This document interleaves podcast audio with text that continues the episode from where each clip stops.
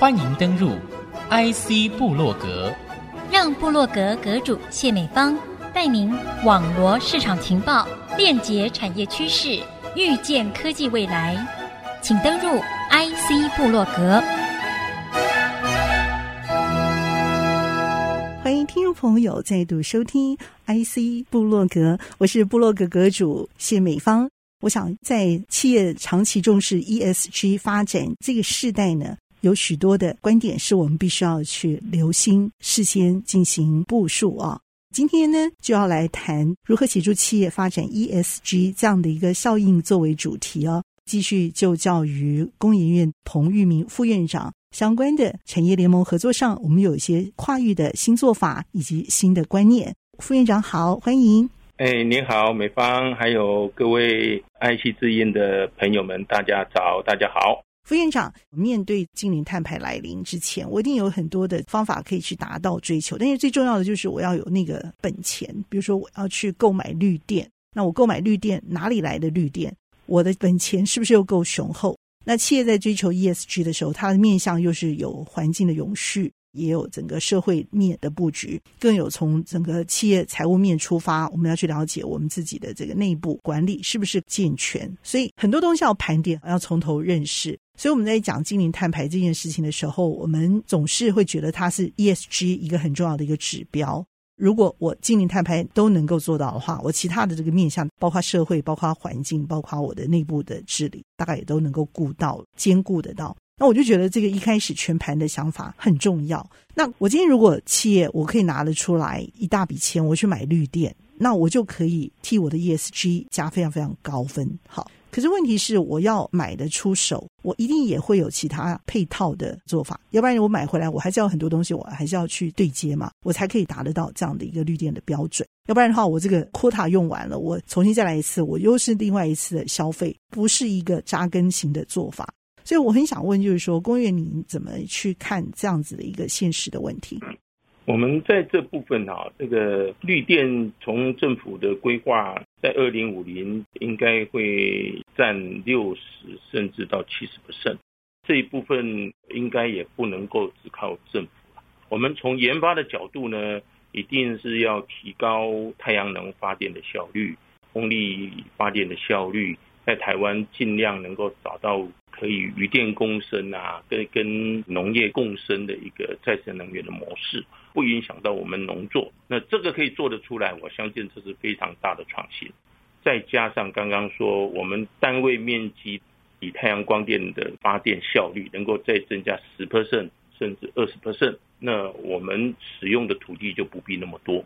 这个是逼我们去努力的，大环境，台湾独特的环境逼我们去努力的。嗯，那当我们有六七十 percent 是来自于再生能源。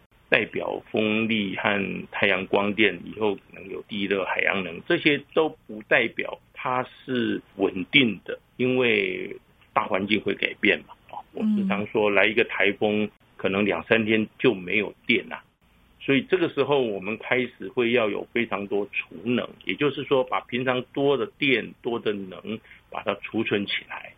那电池是里面一种储存的方法。电动车的电池也是储存能量的方法，所以你平常必须要有这种周转用的 buffer 用的这个储能设备，必要的时候我们就得拿出来。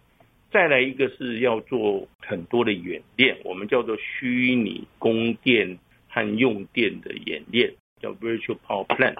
那平常你就要演练到，当我突然供电减少十 percent、二十 percent、三十 percent，甚至五十 percent 的时候。我们的需求用电能不能怎么样降低啊？哪里先降，哪里先降啊？我想这个 virtual power plant 是我们从现在到二零五零要不断的去练习的地方。嗯，这样你才会在保住最关键、最重要的生存或生产的电力供应。当你再生能源，你就必须了解它是一个不稳定的。好，有了供电的部分哈，我们在节省电和节省水。因为我们如果看 Apple、三星啊、Nike 每一家，它在谈到近零碳排，一定有节水。对，哎，水啊，因为水本身从一路纯化、一路杀菌啊，它都要耗很多的能啊。你用完污染之后要重新再纯化，又要耗很多的电，嗯，所以把水能够重复使用也是非常重要的 ESG 和近零碳排的一块。其实台湾有几块，我个人觉得很有机会在世界上变得很独特的。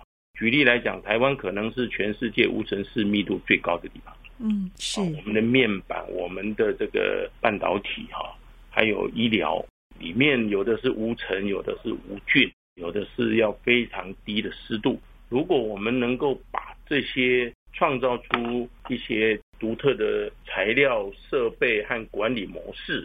那这个也会是我们以后节电节水，甚至最重要是创造出来一个产业新的机会。台湾是全世界最大的机能衣的制造国家，嗯，鞋子也是。虽然生产的基地未必在台湾，不过随着你在全世界的布局，排碳是跟着这公司走的。所以我们不会说跑到印尼、越南设厂，二氧化碳就没有排碳，那个也是跟着公司走，跟着产品走啊。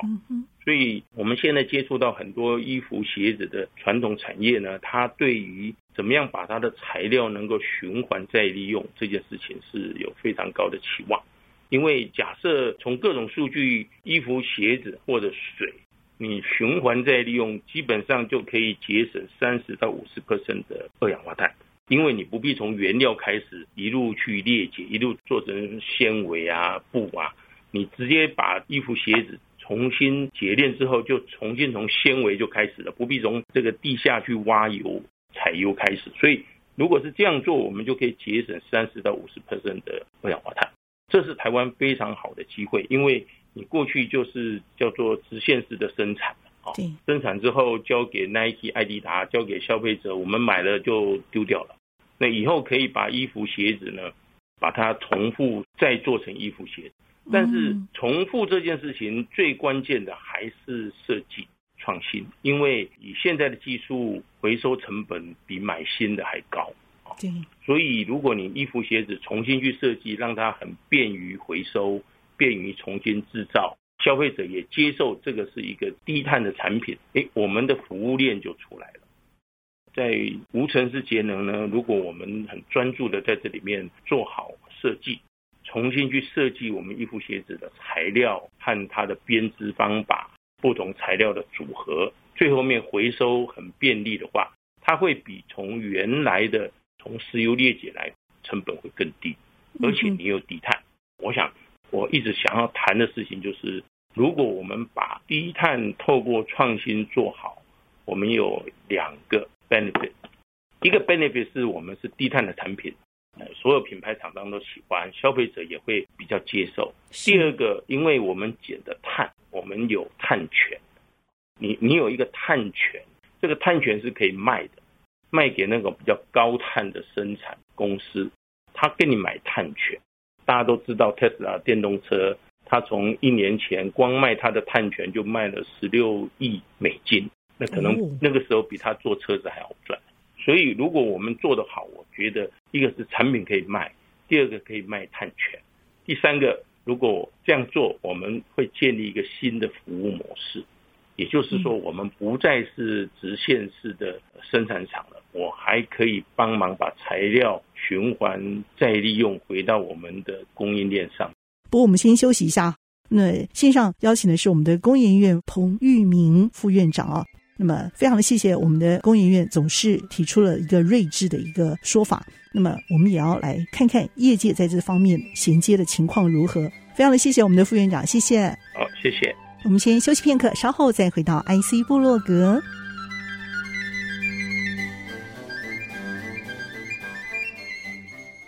欢迎听众朋友再度回到 IC 部落格。其实今天要谈的一个是企业非常现实的一个问题哦，就是说我面对净零碳排来临。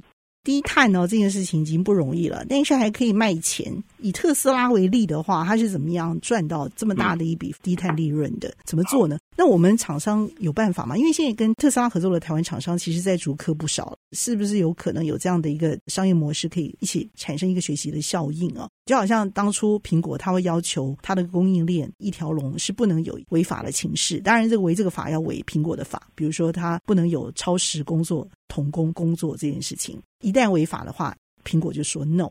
那今天我们如果绿色的供应链也可以有这样的一个丰收的利润到苹果这样的地步的话，但我也可以要求的厂商要有绿色的这个供应力，我才可以一起来加入嘛，让这个产业链可以加分。那这样做起来就比较好做。所以我想问一下，这样的一个商模是不是可以注入这样一个绿色的低碳的经济？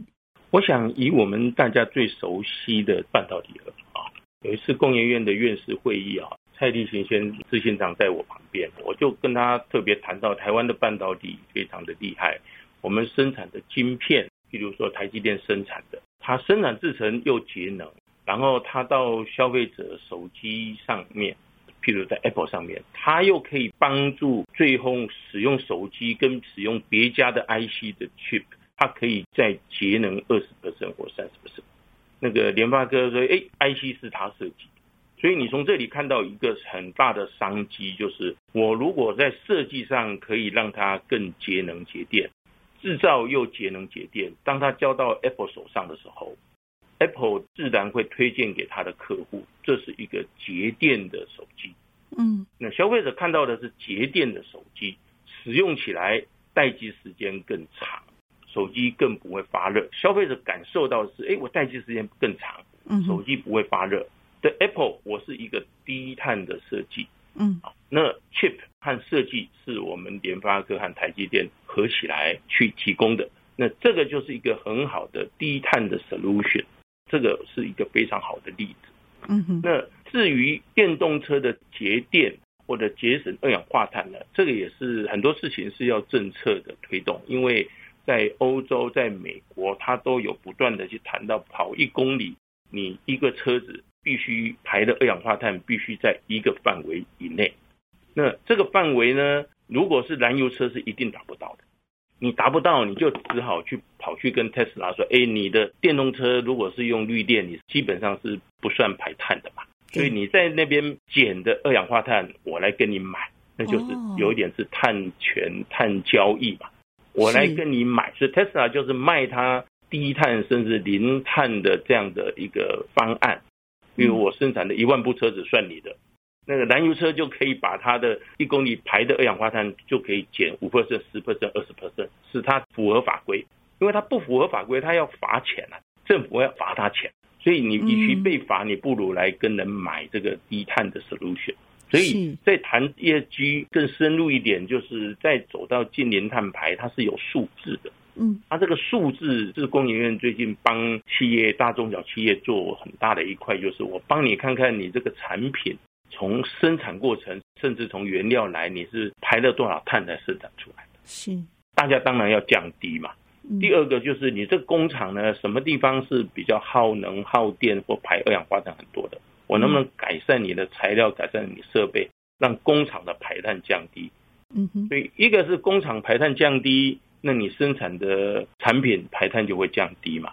第二个，我应该会要有非常多好朋友合作的伙伴，他一直给我低碳的材料、低碳的设备，让我做出低碳的产品。就像我刚刚讲，IC 联发科、台积电合作一样。那这样子的模式呢，就会变成以后一个非常好的一个合作的。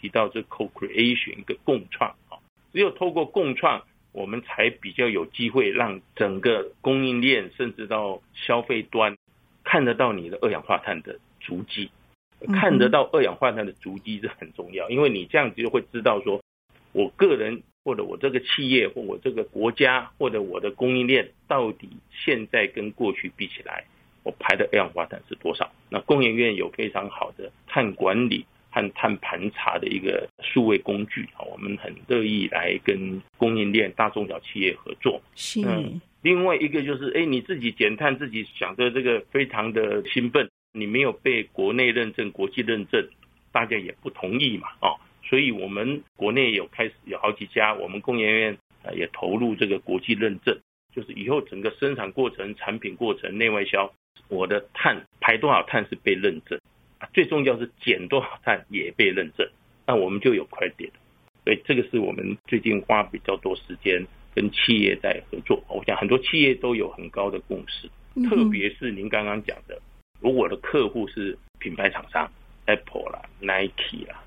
甚至包括三星，甚至包括欧洲的车厂，他都要求你提供给他的材料、产品、设备是低碳的，而且减多少碳，每年都有一个目标。哎，今年要点五 percent、十 percent，哦，那个压力其实蛮大的。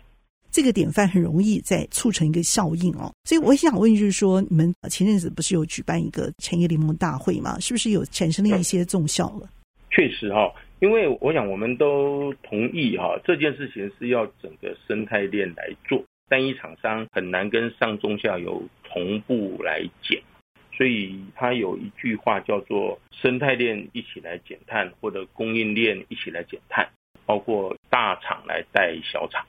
这样带的之下呢，我们就有机会去谈到二零三零我要减，譬如说四十 percent，二零四零我要减六十 percent，到二零五零我减到一百 percent，啊，这样子才会有一个共同的目标。工研院呢，在这边有两个努力，一个努力我们是把过去十几年来把所有的技术，从现在到二零五零要研发中的，我们盘点了差不多有一百一十九个技术。有些是立即可用的，有些是还需要五年、十年、二十年的时间研发用啊。这部分就可以跟业界来做短中长程的合作。那刚刚谈到以大带小，我们后来觉得跟比较大的公司合作，举例来讲，我们如果是跟台积电合作，台积电的供应链非常大，大家就一起来有共同的标准、共同减碳的模式。那如果我们跟电电工会合作，跟纺织的这个协会合作，它里面有很多纺织大厂，所以从那边一串起来之后，反而是品牌厂商会非常重视。哎，你把这个做好了，那我们能不能超前品牌厂商给的目标？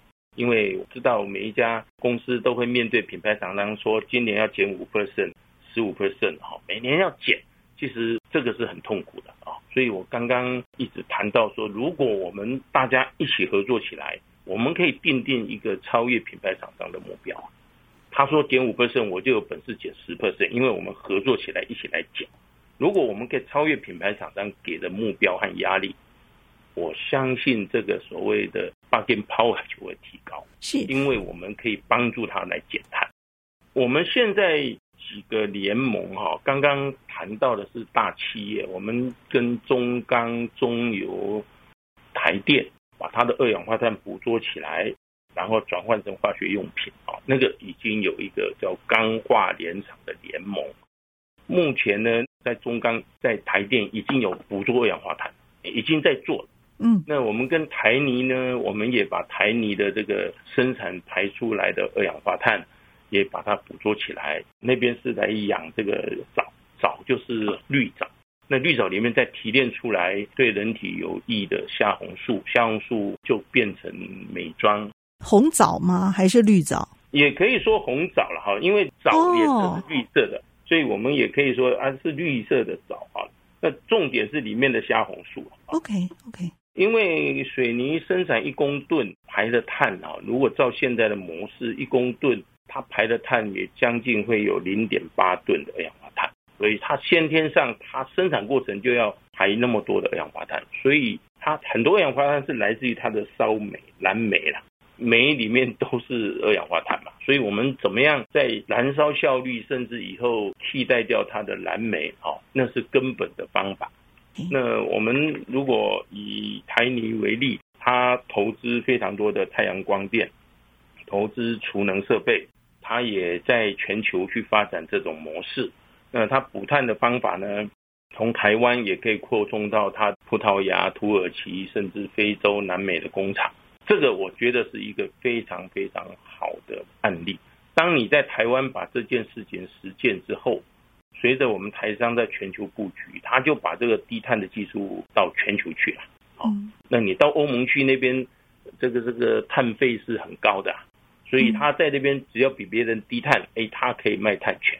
所以这个就是当你投入研发跟别人比起来，你的速度更快，效率更高，你可以卖你的碳权给他，把你的研发费回收回来。